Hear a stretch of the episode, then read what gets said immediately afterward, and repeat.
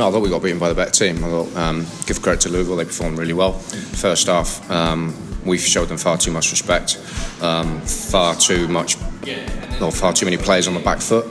Second half, we obviously made some changes at half time. We were a little bit better. Um, again, if, if, I think if we'd shown a little bit more belief, um, then maybe we could have uh, we could have taken it to extra time because it just felt like we lacked we lacked that conviction and that belief that we were going to get back in the game. Um, having said that, for all the play and then the movement was good from them. I mean, they obviously score an absolute worldie, um, a wonder goal. Apart from that, I don't think they, they created an awful lot. Um, but again, full, full credit to them. We got beat by the better team. Um, now it's important that we, we recover quickly um, and get our get our heads back onto the uh, the bread and butter and the important stuff, which is the league on Saturday. All right, welcome to the show. This is the STL Soccer Report, and it's sponsored by Roughneck Scarves. And you just heard Anthony Pulis talking to me after the Open Cup game down in Louisville. It was, um, you know, maybe disappointing uh, the way it went down, but it was a beautiful day to be there uh, in a beautiful stadium, uh, beautiful grass, Bermuda grass that the, the guys got to play on a full size field in Louisville. So it was much better in that regard. Um, a very nice stadium, perfect for the Open Cup. Um, so, you know, good stuff. Had a good time going down there, and everyone was really nice. Had a fun crowd there. Um, Louisville, Louisville people, and St. Louis people, of course. It was all just fun to hang out with uh, a good spirit down there. Louisville people are always super nice down there, actually. But um, yeah, disappointing result. And you heard Anthony Pulis talking about that.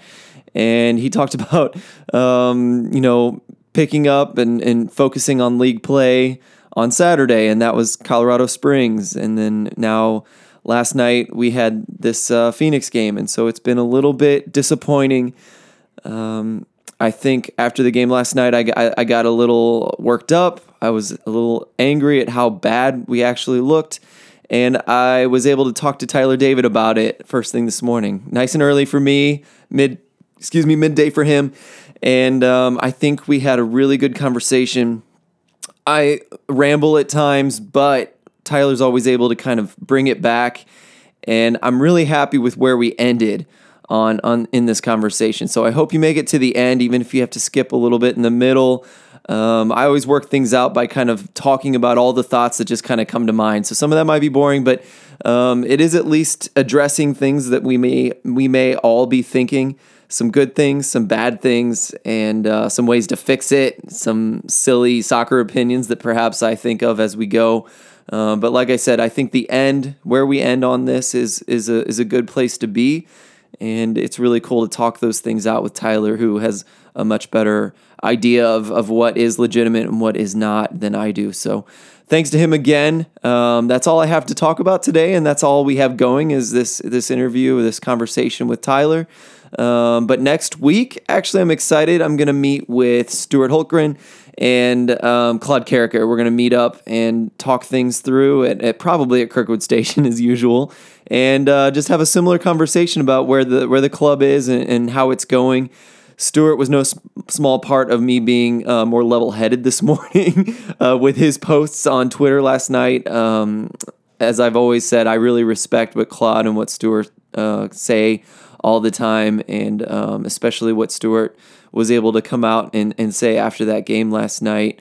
Um, very much respect that position. Um, Matt Bird wasn't saying similar things. So um, props to those guys for keeping a level head. And um, I'm over it now. So I had a passionate maybe 10 hours. and uh, hopefully, again, uh, we end at a good place today. So I hope you enjoy this, this interview with Tyler, this conversation with Tyler. And um, you'll be hearing from us again next week. Thanks.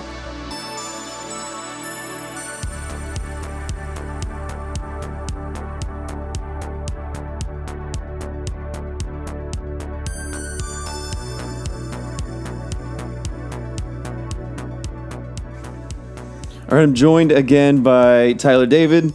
Tyler's uh, hanging out in Finland. It's afternoon and it's beautiful there. Uh, we talked about what it's like 72 every single day, sunny typically. So far, um, it's supposed to be. This has been a really good summer, I've heard in Finland, but yeah, we're around 70, 75 degrees every day, no clouds in the sky, so it's been really nice last couple weeks. No, that's great. Good for soccer. How long is your season? How long do you guys go? Um, we just go through the end of September. So we started beginning of May through the end of September, um, and then I think the snow is already back here in Finland. So yeah, right on. Um, yeah, I thought we'd talk uh, start talking about your experience there so far in the last couple weeks. I know you got us up to date last time we talked a few weeks ago, but um, you've played a few games since then. So what's it been like? Yeah, um, so we're five games in now. Um, the record is one, three, and one. Um, another game tomorrow, actually. Um, I've been playing left center back, um, with the exception of game four, where I was experimented up top at forward again this year. Um, we have a really solid defense. I'm really happy with how I've been playing at center back and my growth already but we've been scoreless the last three games. Probably something St. Louis fans can relate to a little bit. Mm-hmm. Um, and so our biggest problem, we have three goals in five games this season. Um, we had a couple shutouts, a couple one goal games. So our defense is solid, but it's um, our biggest thing is working on our attack right now. Yeah, it's funny. Um, was it Tulsa lost to FC Wichita the same week you were playing as a forward for your team in Finland here? And so we got confused with each other because I was talking about you playing in Wichita, and you were like, "No, no, no, I'm talking about playing in Finland." it was the same kind of deal where you finished yeah, the game up top. History repeats itself, I guess. Yeah, it's pretty funny. I like I like that it happened again, and especially you said uh, you said you had no warning whatsoever. He just at the end of the game was like, "You go up there." No, yeah, it was on the fly. Um, I think we had a corner kick or something. I went up for the corner kick, and coaches yelled out, "He goes, stay up top after the corner kick."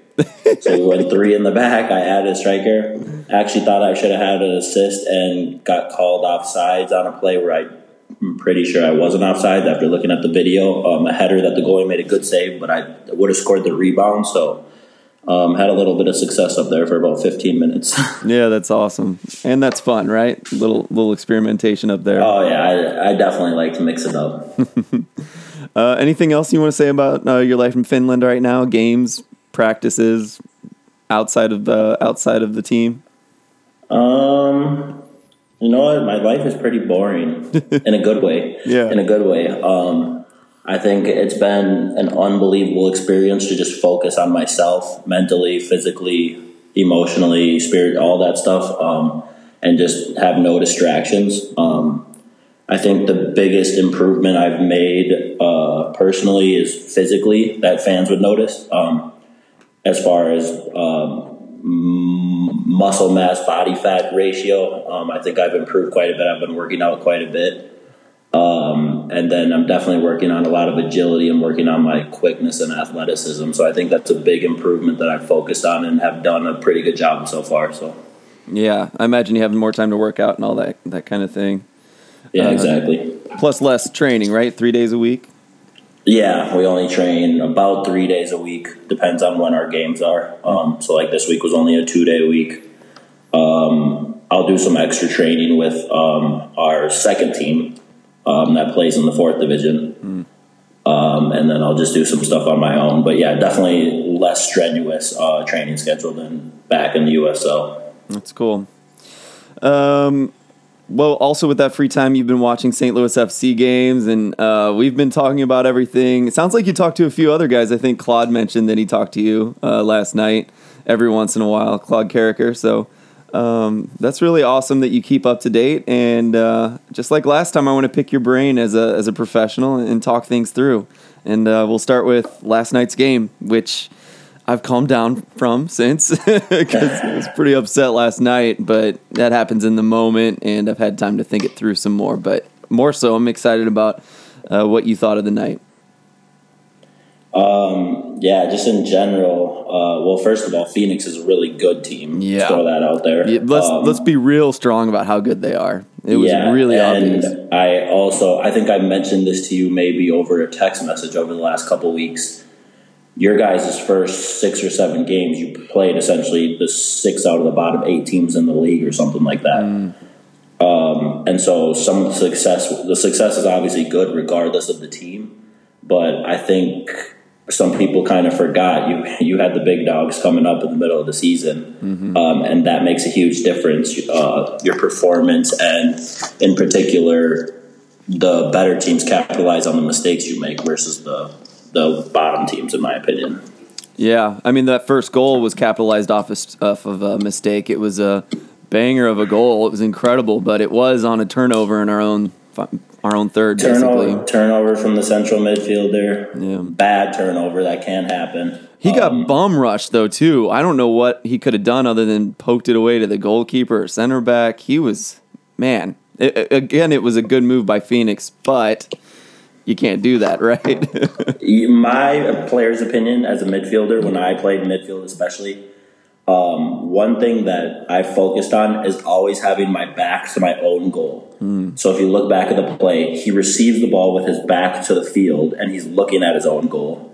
So you're right, he can only play it to Tomas, maybe the right back. Mm-hmm.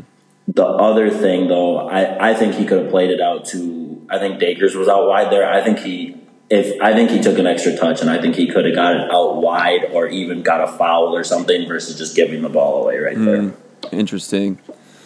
Yeah, so that was um, an early an early issue uh, that uh, right from the beginning there they were kind of fighting their way back, which is not. It's honestly it's been really tough when St. Louis is down for them to come back. It seems like, although they do put in the effort. Um, but what else did you see throughout that game? Um, I mean, look at the second goal, mistake again. Mm-hmm. You can say whatever you want about the referee, but that's a terrible foul. That's a foul, and okay. it's a terrible one to give up five minutes into the second half mm. um, when you're already down a goal. Um, I was on I the just, other side of the field. Actually, can you kind of explain what happened? I couldn't see it. So the ball came in. Um, and basically Kavita jumped over his back. He, instead of going straight up, he came over the top, jumped over his back. I, I didn't think it was a bad call. Mm-hmm. Um, it's good to be aggressive, but at the same time, in your back third, you need to be a little more cautious and a little more intelligent with how you defend. Yeah. Um, and so he just went right over him, um, and it was a pretty good free kick. Could Tomas have done a little better on both the first and second goal? Probably. I the first goal wasn't as far in the corner as I thought when you looked at a different angle. Oh, really? It's a good shot, but it it reminded me of Seth's goal versus Ottawa last year a little bit. Mm-hmm. Okay, really hard, but more down the middle. Um, I think Tomas got caught off guard, and I think that's why he didn't try to make a play at the ball though. Yeah, and actually there was a there was a post game on field interview, and it was it was Tomas kind of apologizing. So I think he he was feeling that he could have done better on top of that. So I don't think that's that's out of the the realm of possibilities there. Um, so that was good to see him take some ownership with that, especially if if uh, it was more central shot, even though it was hit really hard. Um, so yeah, he maybe could have done better for those two. Uh, then we start throwing guys forward. They get a third. I don't know. it's. I mean, yeah. I mean, and I think I counted in my head the last four games. You guys, you guys pride yourselves on defense. Clearly, mm, that's right. what you guys do, and you've given up 14 goals in the last four USL games. Mm, yeah, six, three, and three, and then one versus Orange County. Um, and I, like I alluded to earlier, I think partly that's you're playing good teams who are capitalizing on your mistakes versus early in the season teams that maybe, but even teams like LA and Colorado, who you played a second time, you can already see the improvement in their young players and their game as they went. Mm. What was it? LA maybe zero against you guys the first time. Colorado won. Yeah, yeah, and then it was six and three. Um, so that just shows the growth of those teams. Um, and you guys don't. I've told. I've talked to you about this quite a bit. You guys have no nobody to play. Yeah. Like when things went wrong with us, Preki could throw me at forward even just to wake Christian up or wake Jose up or wake Seth up. Mm-hmm. This year, you guys have had no players where you can't even. You don't have any versatility to change the lineup. Really, you're you have what you have, and that's what you have to live with and find a way to make it work. Yeah, not only that, but we are desperately loaning people in. It's not they're not loans like let's get a new look or let's let's get someone fresh in here. It's we're desperate for a body and just get them in here for one effing game. Yeah, and I saw a quote. I think something about Pulis not being happy. You only have the two Orlando guys for one game, but something that the front office of St. Louis should should have realized and needs to point out to Pulis. you're not a you're not an Orlando B team anymore where you can just get guys in they're it's it's still part of the club where you're you're supporting their club. They're a completely separate club now and have their own agenda. They don't really care what you guys want or need. Mm-hmm. The only reason they'll loan guys out is because it'll benefit them as a club. That's interesting. A bit of a trade off, a deep, deep, deep pool versus having your own uh, your own destiny in your own hands. Yeah, I mean, you look at Atlanta United too. The other day, I, I talked to AJ obviously quite a bit. Yeah, he was injured. They had injuries. They loaned six guys from the first team down. Guys that are getting minutes last night for the first team. They loan them down. They win five four. Great. Put them back up, and they're happy. but that's not the same situation for St. Louis FC because you're not a you're not a B team. Yeah, and, and part of you know part of that is not just with the injuries, they also gambled and rolled the dice with having a short roster, kind of like Louisville last year, which I know Jeremy admired. And Louisville got super lucky in a lot of ways that they were hmm. able to make it through without a ton of injuries. But here we are with St. Louis with a ton of injuries. Louisville, too, actually, to be honest, they've had a short roster the last several games, too, and they've been fine. So perhaps this isn't an excuse. But um, you know, you mentioned playing on turf and that maybe it'd be a little too scary to uh, do that sort of thing in St. Louis. I don't know. Playing on turf isn't the games are okay. The difference is training on turf every day, hundred percent. Hmm. Training throughout the St. Louis summer, where it's 125 degrees on the turf every day. Um, you're mid-season. You have a short team. I mean, like I said, you and if you look at the last three years of St. Louis FC's history, there's at least six or seven major injuries every single season. Yeah. And I just I think that's very naive of the front office to just ignore that and not take that into consideration. So I thought I thought you guys trained on grass. Is that only sometimes or I don't know what the situation is this year. Last year we were on turf a lot until you know what? The flood happened, and we were at uh, oh. Collinsville, so that was grass. We got mm-hmm. lucky. We were all happy we were at Collinsville, actually. Interesting. Um, but then we were back on turf for a while, and then that grass field behind the stadium takes a long time to get ready after the winter. Gotcha. So I don't know what shape it's in, and I'm not sure what they do, but we did train on there quite a bit towards the middle and end of summer, but it's still it was still quite a bit on turf to start the season, and mm-hmm. then you saw all the hernia and surgeries that we had. Not to say that's because of the turf, but you see all those guys with those that same injury. I, I feel like it might have something to do with it. Mm-hmm. Yeah. Um, I think my biggest complaint last night was um, when I was in the thick of, of being emotional and angry about the the severe loss losses lately was you know, we are, I feel like, a defensive side. We've done well defensively so far, even against lower op- opponents. Um, and I truly think we have the quality to defend out really any team out there between Tomas and Sam and, and Phanuel and uh, Sean Reynolds, for goodness sake, has been awesome. Um, but we haven't been defending the last several games. Um, and we lost what I feel like was a linchpin in our attack in Austin Martz because he's just so damn athletic. I mean, he was getting behind guys left and right, and that would open up opportunities to other people. So um, I don't know. Can you talk about those two things combined? Yeah, so defending side first. I think you guys are solid defending wise. Um, like we said, those those mistakes can't happen though. Those simple mistakes can't happen against the good teams. I, from an outsider's perspective, I think your left side is very strong, whether Aiden or Culbertson is in. Oh yeah, with I, Sean Reynolds. Mm-hmm. I think if I was in the other team, I would go at your guys' right side. Mm-hmm. Um, I don't know Fan Phanuel at all, but I I think he's a little shaky. Oh, okay, okay.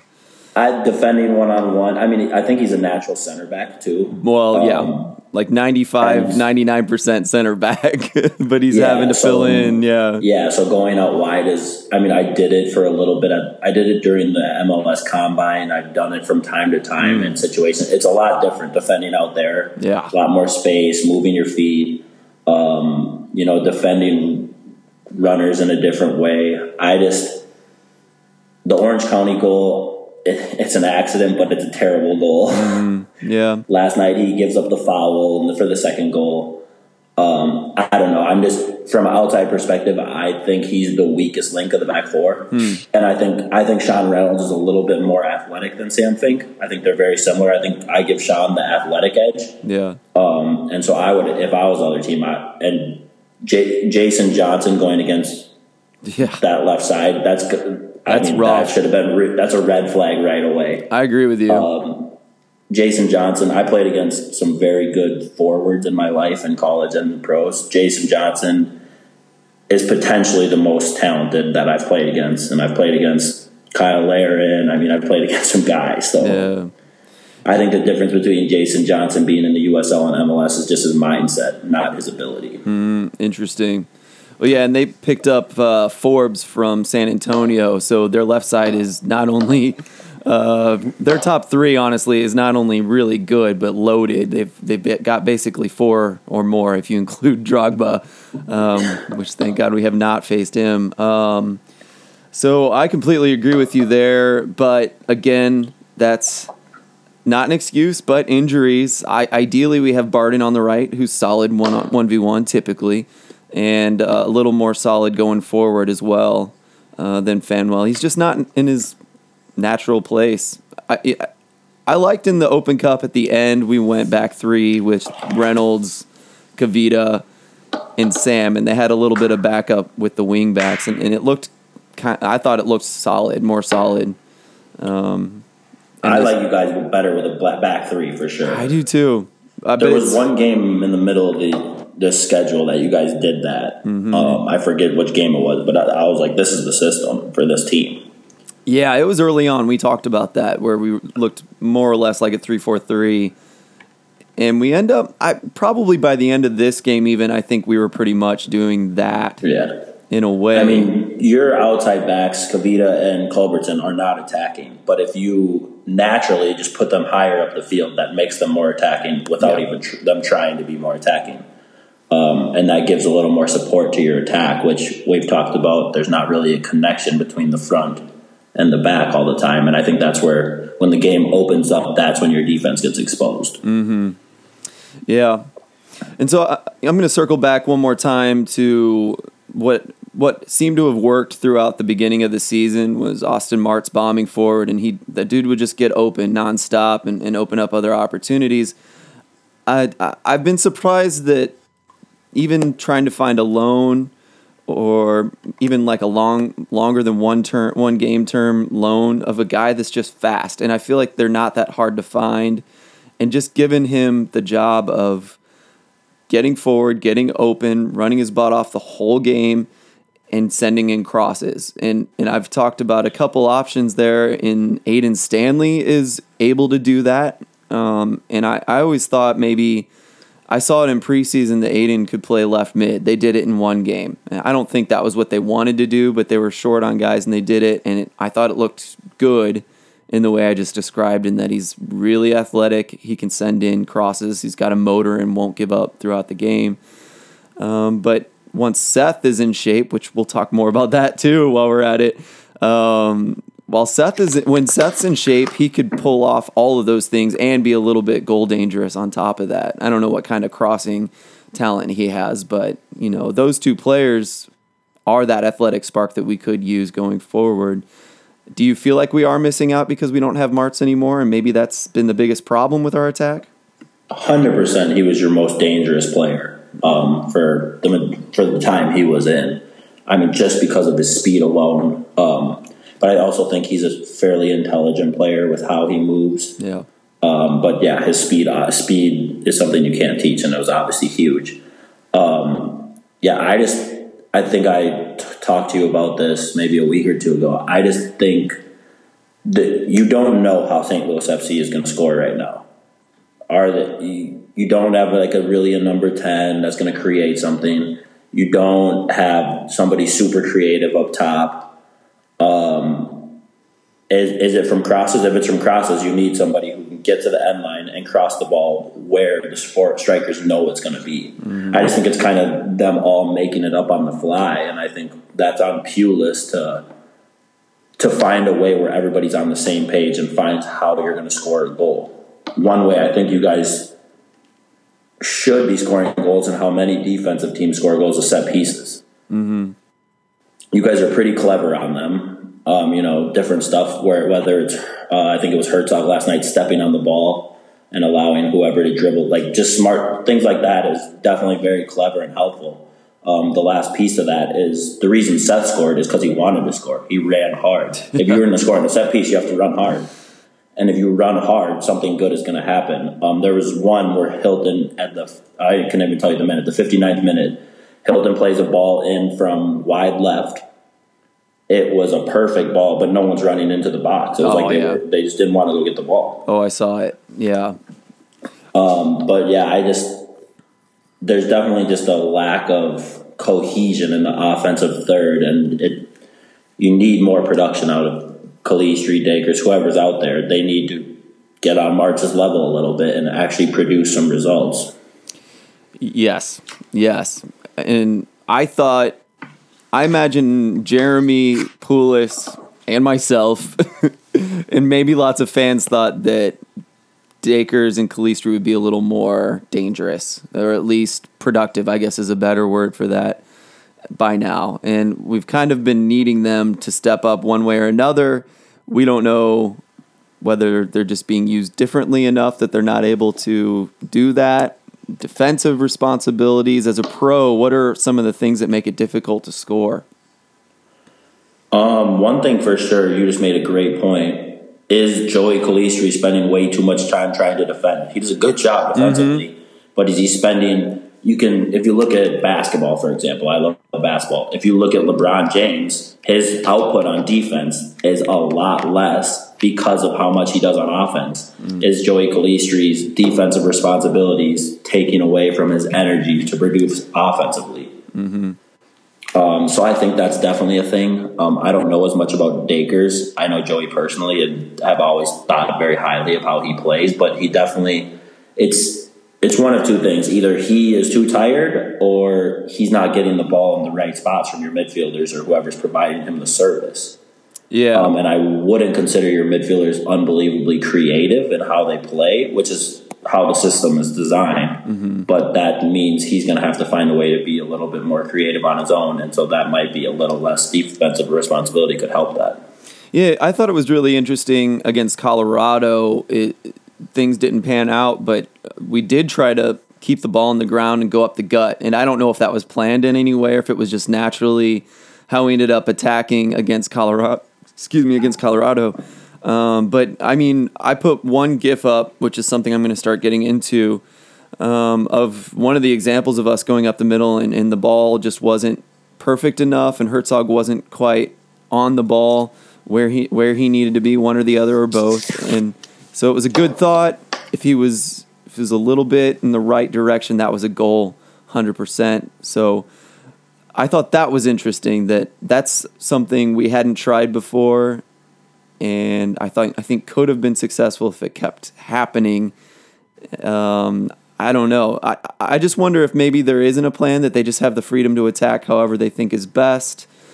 Um, plus, we're just trying to figure out who goes where and how. I, I think maybe this Corey Hertzog as a ten thing might be done. Right? Is he still trying to play as a ten? But I don't. I don't think he is. he looked a lot more higher in the last game for Yeah. sure last night. and I think it's been better for that reason. And and that's where perfect example of that's that GIF I posted was Joey Calistri came underneath and sent a ball through ball behind, and both guys were ready for it. He sent it to one of the two, and it just didn't pan out. I liked it. I thought it worked nicely. But last night in the first half, it was long ball, long balls galore, like way too Yeah. many for me personally. Maybe they saw something. Maybe Pulis saw something, and that's why they tried it. But boy, I did not enjoy that. I, I thought it reminded me of of Schilly a little bit, except of course a lot more exciting and pushing forward. I don't know. Now I'm just I know. rambling with no aim. I'm sorry. yeah, one uh, one thing I think that's important though, if Calistri and Dakers or whoever's out there, if they come inside and your outside backs aren't willing to get forward at all, you're basically playing a 4-2-2-2. yeah. Unless one of them, of course, one of them can stay wide, but um, there's not very much balance on the field if they're consistently coming inside. So I think they are coached to stay wide. Yeah. But every t- every time they come inside and get the ball, you guys are successful in turning and running at the other team's back line. Right. Right. Although, I mean, Culbertson comes forward constantly, it seems like. And so that seems to be a plan. It always seems to have been a plan that the left back gets forward more than the right.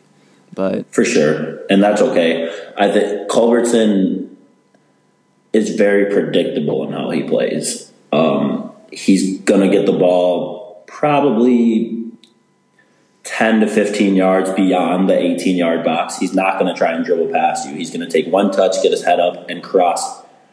A, not really a high percentage ball to score a goal on if you're crossing from 35 yards away on the wing. Um, I just think the crew, your creativity there with Aiden, Aiden will run all the way to the end line. He'll do a one-two. He'll come inside sometimes. I think there's it's a little more unpredictable and a little. I think you guys are definitely more dangerous with him on the field offensively. yeah, me too, honestly. I think it I think it'd be worth trying that that again. I know he's not like your your typical attacking winger, but he could serve a role if you plan ahead. Put him on one side and put maybe Dakers, who is you know that typical attacking winger, on the other side. I'd like to see it, but um, I'm not the coach.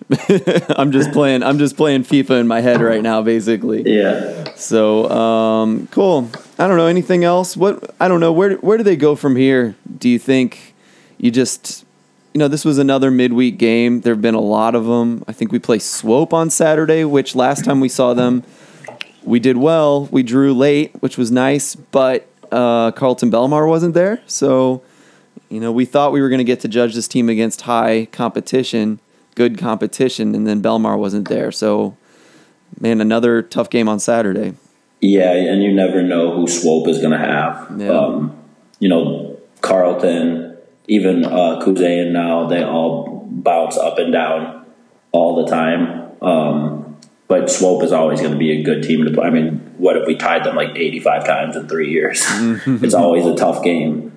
Um, but I think offensively, I think they just got to get on the same same page. Um, I told you a stat off there about taking shots. Um, you guys have to get more shots to be able to generate goals. You're not going to score if you don't shoot. Um, but if you're not on the same page, and it gets, I get quite a bit analytical when I think about it. But if you're not on the same page, everybody doing the same thing, it's not going to translate. I think taking advantage of set pieces would be huge for this team, and you this team the way you guys play you have to minimize your mistakes because these good teams will capitalize mm-hmm.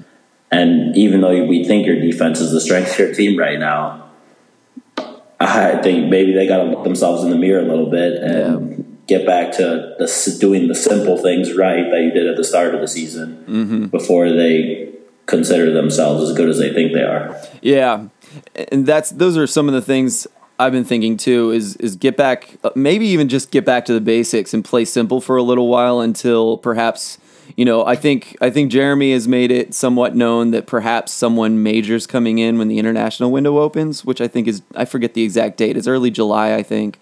Yeah you're right So I think we're all looking forward to that. Um, personally, I'm I'm thinking that needs to be a big player in order to make a splash offensively. So perhaps, in my opinion, or perhaps we can bridge our way to that international window by playing simple, getting some draws, defending well, which we know we can do without any help. We can do that with the players we have now. But just taking a look at the team, what we have to work with, and being honest with ourselves, what we can and can't pull off with those players at this point, and uh, just doing what you can to get to the uh, international window and pick up someone who can who can make a splash and change the team. But um, you know, I was all worked up last night, and uh, Stuart Hulkgren and uh, and Matthew Bird were actually not upset at all, and they were talking about how much they love this team, and and uh, it really brought me back to earth, and uh, it reminded me that even at the beginning of the season, when they brought in Pulis, I liked everything he was doing. I saw the preseason, I saw the buy-in, I saw how much these guys like each other. I truly still love Anthony Pulis as a coach, and um, I think he's going to figure it out. And I'm I forgot that I had already said, and that I think this team, even if they don't make the playoffs this year, needs to hold on him for at least another year or two or more, if possible, James O'Connor style. And I think every year we're going to look better and better and better and better. Uh, it's there's no more changing the whole team every year. Yeah, um, that's I think it was a little bit naive of the front office to do that this year just because you went from Dale Schilly two years of the front office kind of ran everything. Dale kind of got overshadowed, in my mm-hmm. opinion, um, to Preki taking control of absolutely everything to getting rid of everything that you brought in, banking on that, and then Pulis kind of taking control of everything. You, they need to find a middle ground if they want to have any success. You can't just change everything every single year or two years. Yeah. Well, and Phoenix um, is a um, perfect example. They kept most of their players, and they brought in a few extra pieces to make them even better. Uh, we need to do that. We need to get into that game, don't we? For sure. And I mean, St. Louis has the foundation to do it. They're, I mean, they're a pretty well as far as the organization and what they provide for players and stuff. They're looked highly upon by players all around the league. Um, so it's not like you don't have the capabilities to get good players and to be successful. Um, piggybacking on what you just said, I think that you guys just need to be a poor man Bob Lilly's team. Pittsburgh or Rochester. Go for shutouts. Shutouts are key. Um, and you know, Tomas, you have plenty of guys who played in Rochester. Yeah. Make Tomas the leader in the back when hopefully when Tony and Wellfall are back soon, play the way that Rochester or Pittsburgh played. Make sure you don't get scored on, and then go from there. Because if you don't get scored on, you're not going to lose the game at least. Yeah.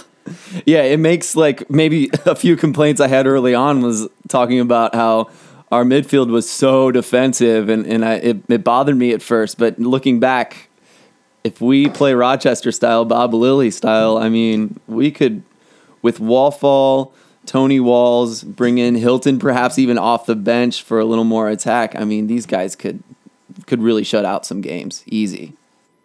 And that's yeah, I mean, cool. For now, that's the way you got to look at it until. I and I I hate this. I've heard this a lot lately. Every coach, every person says, oh, the goals will come. Don't mm. worry. The goals aren't going to come. You need to you need to figure out how they're going to come. Scoring goals is the hardest thing in soccer, and that's why Ronaldo and Messi get paid eight gazillion dollars yeah. to score goals because it's the hardest thing to do. They're not just going to come. I, I I hate when people say that, and I've heard the quotes from that with here in Finland with my team and and back in the U.S. They're not just going to come. You need to have a plan in place, and people need to be on the same page, or the ball is never going to go in back of the net. Yeah, yeah, hundred percent. yeah, goals are going to come. We've heard that a lot in St. Louis. On top of that, I, w- I was sick of it in week three or four. Honestly, I was I was already done. So yes, I feel the same way. People, yeah. No, I'll just stop there. I think I'm good, man. I I especially wanted to end on that positive note that we do have the talent, and the talent, you know, especially once we're healthy, is really really good. At least to defend, if not more than that. So. Um, just need to get healthy again. I think the team will start looking better. Anything else you wanted to to talk about? Um, no, I I think I'm good. I like I've always said. I think you guys have a good everybody's bought into the system. Yeah. If everybody's bought into the system, whatever it is, you have a chance to be successful. You just gotta get the best out of those guys and figure out a way to get a goal or two. Hopefully, hopefully Seth Rudolph can can be the Energizer Bunny. Um, I don't think he's the save. I don't think he's the savior, but no. I I do think. I mean, his first touch at home in a year, and he scores a goal. So, at what point? I don't know what you feel about Seth, but at some point, I feel like last night was a turning point for me where I still wondered, like, man, he might have just had that golden year and then he's going to slack, and all these GMs know that or see that. But at what point do you start thinking perhaps he's missing something in his game, but the dude just knows how to score goals one way or another? He definitely knows how to score goals. He's done it in foreign in Sweden. He did it in college. He's done it professionally yeah. in the U.S. Um, I think Seth is the ultimate guy off the bench. Like he would probably hate to hear this, but the energy he, I, in a way, I feel like I was I was only a good guy off the bench last year too because mm. of the energy I bring to the field. Seth brings so much energy to the field, and he's so wired and does things like sprint as hard as he can for sixty, make a looping run and score a header on James Musa, who's six foot four. Like it's unbelievable. Um, By the way, I, if, if, my voice is gone, it's because I was screaming at Musa yeah. the entire night after that happened. Even even after he saved that that goal, that almost goal.